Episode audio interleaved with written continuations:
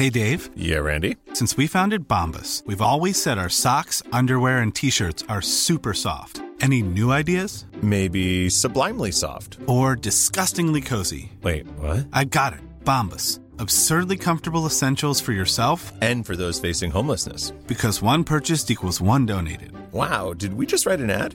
Yes. Bombas. Big comfort for everyone. Go to bombas.com slash ACAST and use code ACAST for twenty percent off your first purchase. Millions of people have lost weight with personalized plans from Noom. Like Evan, who can't stand salads and still lost fifty pounds. Salads generally for most people are the easy button, right? For me, that wasn't an option. I never really was a salad guy. That's just not who I am. But Noom worked for me. Get your personalized plan today at Noom dot com. Real Noom user compensated to provide their story. In four weeks, the typical Noom user can expect to lose one to two pounds per week. Individual results may vary. Imagine the softest sheets you've ever felt. Now imagine them getting even softer over time. That's what you'll feel with Boll and Branch's organic cotton sheets. In a recent customer survey, ninety-six percent replied that Boll and Branch sheets get softer with every wash. Start getting your best night's sleep in these sheets that get softer and softer for years to come. Try their sheets with a thirty night guarantee. Plus, get fifteen percent off your first order at boll and branch dot com. Code BUTTERY. Exclusions apply. See site for details.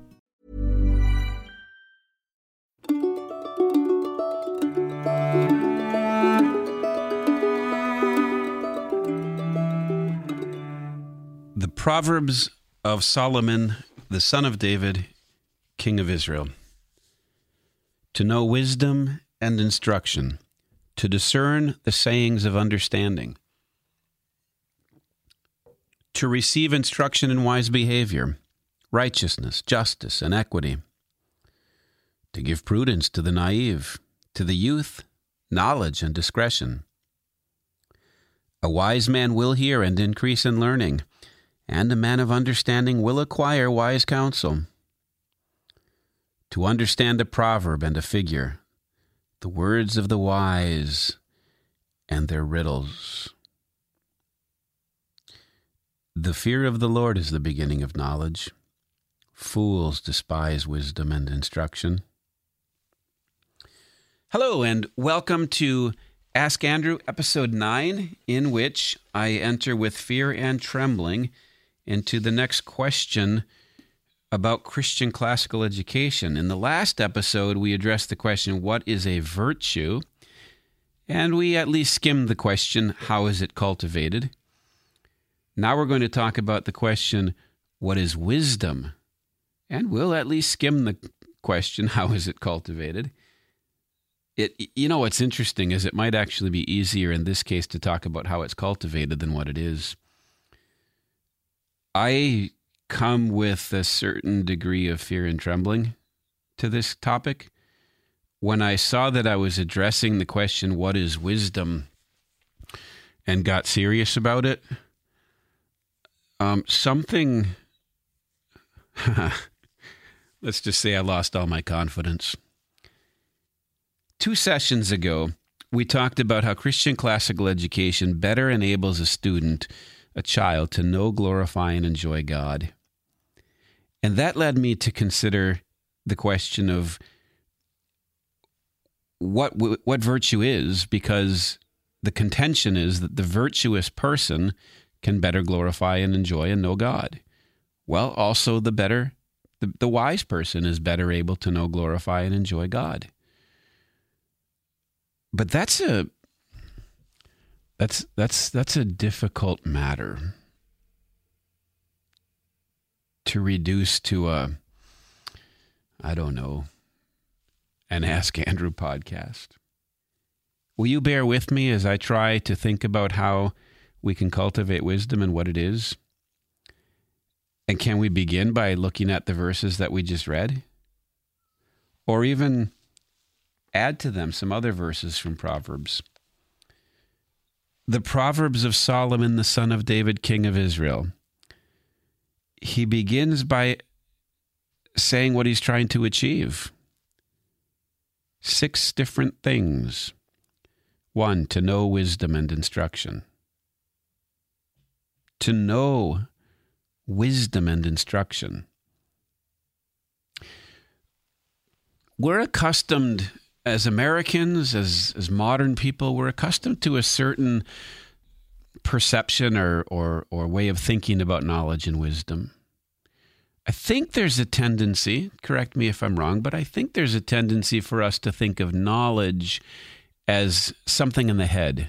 I've heard the, the phrase head knowledge quite a lot. And then we contrast that with something in the heart. And my concern here is that typically then the heart becomes the seat of the emotions. So we have the mind that is rational and we have the heart that is emotional. And then we get in arguments about which way we should go, and one group of people wants to be rational. The other group of people says, no, no, no, the, the heart guides us. But what if the dichotomy is false from the beginning? I think it is. I think that the biblical notion of the heart is not referring primarily even to our emotions, but to the, the deep, deep, deep inside self. The unwavering, always self, self, the, the true self. As a man thinks in his heart, says our Lord, so is he. As a man thinks in his heart, so is he. Well, he doesn't say how you think in your mind, and he also doesn't say how he feels in his heart, but how he thinks in his heart. So there's a way of thinking that's that's that's not just the mind. And it's not reduced to feeling, but it sinks from the mind into the heart, I suppose, or maybe arises from the heart into the mind. The point being that there's a deep inner self that we all have that's pretty unapproachable, a great mystery, and that's the heart. I I believe tentatively, I, I think, that that since we are a temple... This part I do believe, since we are a temple, we have within us the Holy of Holies. And that Holy of Holies is is the place where God in, is meant to indwell us, the place where we should be meeting with him, deep within us. That's the place where the rivers of water will flow out. And I think that's the heart. Sometimes in Greek it's called the nous, which is sometimes translated mind. But the Greeks even had a different conception of mind. And that's kind of what I'm getting at, is both the Greeks and the Hebrews had a different conception of mind than just this place where we do our calculating and figuring things out and analyzing. It's the place where we're our true selves. What I'm getting at, I think, is that if we're going to have true wisdom, that's where it's going to be. It's going to be by coming to terms with that deep inner self and relating it rightly to that outside world. To know wisdom and instruction is not simply to memorize it.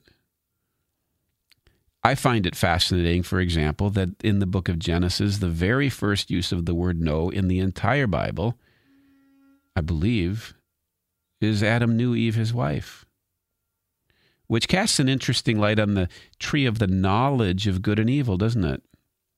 If you eat of this tree, maybe that's the first reference, you will, you will know both good and evil. Well, it didn't mean that you'll be able to memorize charts and diagrams about good and evil. It meant that you will have a personal, direct encounter, a soulish perception, a spiritual perception even, of what is good and what is evil. You won't be outside good and evil looking at it. You'll be experiencing good and evil. When Adam knew Eve, his wife, the fruit of that knowledge was children. Wisdom is vindicated by her children, says our Lord. Knowledge bears fruit.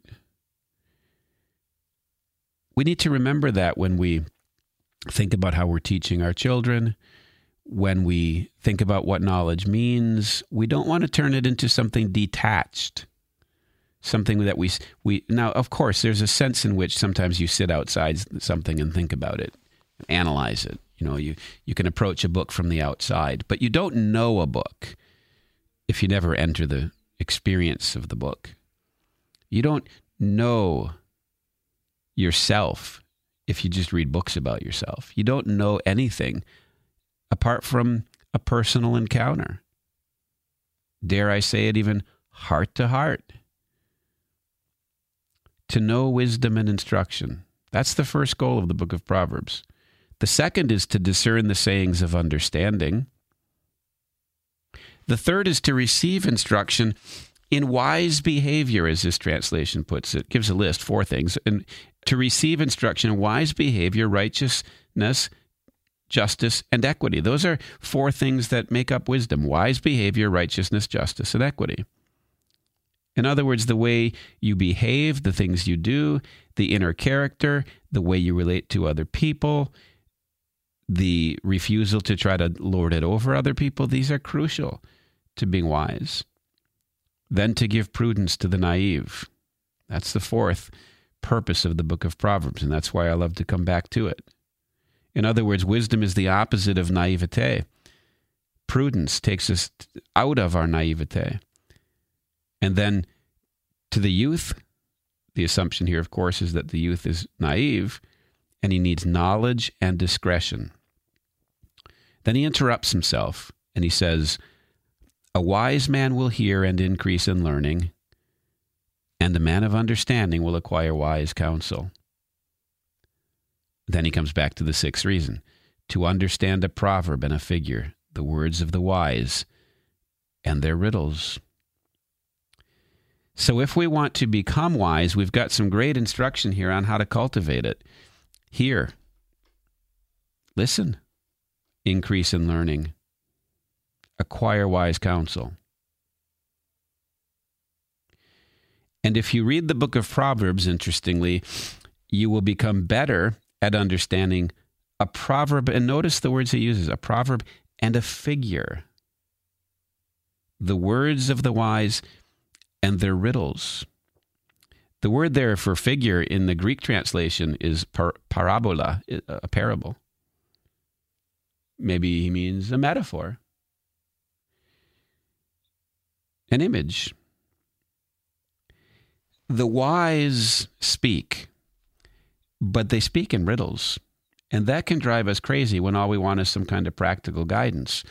And that's why, in a way, the, the author of Proverbs is so clever, because, you know, you want, if you're one of the, the people who thinks of himself as ultimately practical, you probably love the book of Proverbs. The wise man builds her house, but the foolish tears it down with her own hands. Sorry, the wise woman.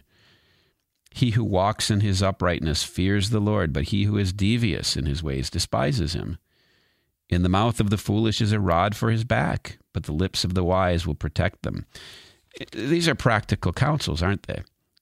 But according to chapter one, they're also riddles, figures. He doesn't intend us to just read them and act on them without thinking about them, without reflecting on them. In chapter two, he begins another section by saying this, my son, if you will receive my words and treasure my commandments within you, make your ear attentive to wisdom, incline your heart to understanding. For if you cry for discernment, lift your voice for understanding. If you seek her as silver and search for her as for hidden treasures, then you will discern the fear of the Lord and discover the knowledge of God. For the Lord gives wisdom. From his mouth come knowledge and understanding. He stores up sound wisdom for the upright. He is a shield to those who walk in integrity.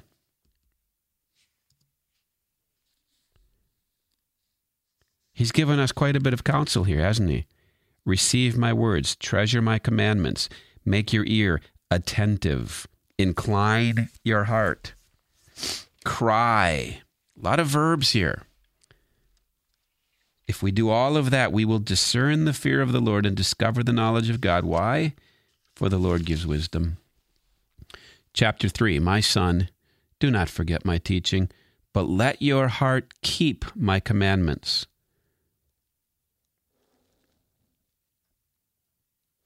Chapter four, hear, O sons, the instruction of a father, and give attention that you may gain understanding. For I give you sound teaching. Do not abandon my instruction.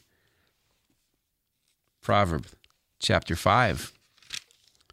My son. Wow, four twenty.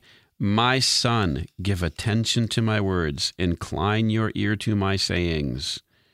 Do not let them depart from your sight. Keep them in the midst of your heart. Chapter five, verse one. My son, give attention to my wisdom. Incline your ear to my understanding, that you may observe discretion and your lips may reserve knowledge. Chapter six. My son, if you have become surety for your neighbor, have given a pledge for a stranger, if you have been snared with the words of your mouth, have been caught with the words of your mouth, do this, my son, and deliver yourself. Humble yourself and importune your neighbor.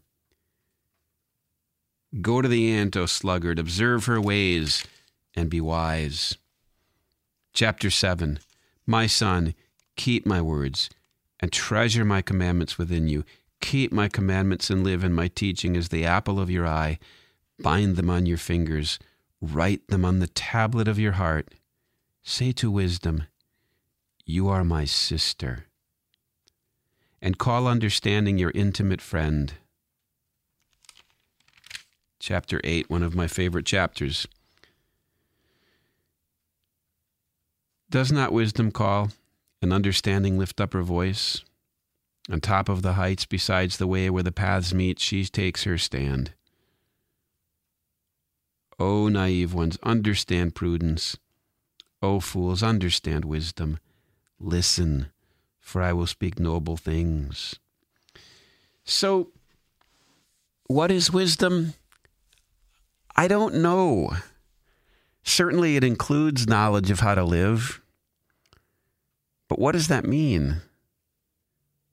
Wisdom seems to be some kind of deep inner perception of reality and the recognition that there's more to reality than just what the body can perceive, that there's a need to contemplate. There's a need sometimes to simply enter into a silent space and, and reflect and listen. And notice, notice that we don't listen to ourselves, but we listen, we listen to the voice of wisdom. We listen to the instructions of a father. What is wisdom and how is it cultivated? I think wisdom for the Christian is the eternal mind of God. Sort of dripping, is that a terrible thing to, way to put it?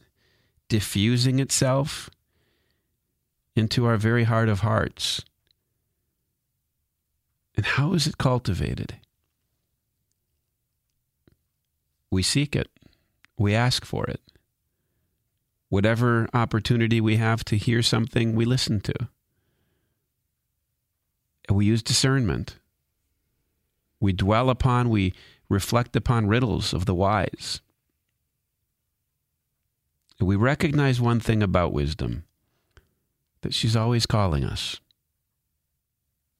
She's not hidden. She's present everywhere. And if we ask God, without doubting, without being double-minded, if we really want wisdom, he who gives to all men liberally will give wisdom to us. In a way, you could say that anything that we encounter can become a source of wisdom if we offer it up to God. In another way, I think that a hunger for wisdom leads us to the wisest writers. Makes us very careful about what we think about. And then makes us bring the wisdom we discover into our hearts first, where it can change us, and then into our circumstances, where perhaps by grace we can We can actually change circumstances. But without wisdom, may the Lord have mercy on anybody I impact. Well, I'm out of time. I hope this had some value for you. May the Lord remember you in his kingdom.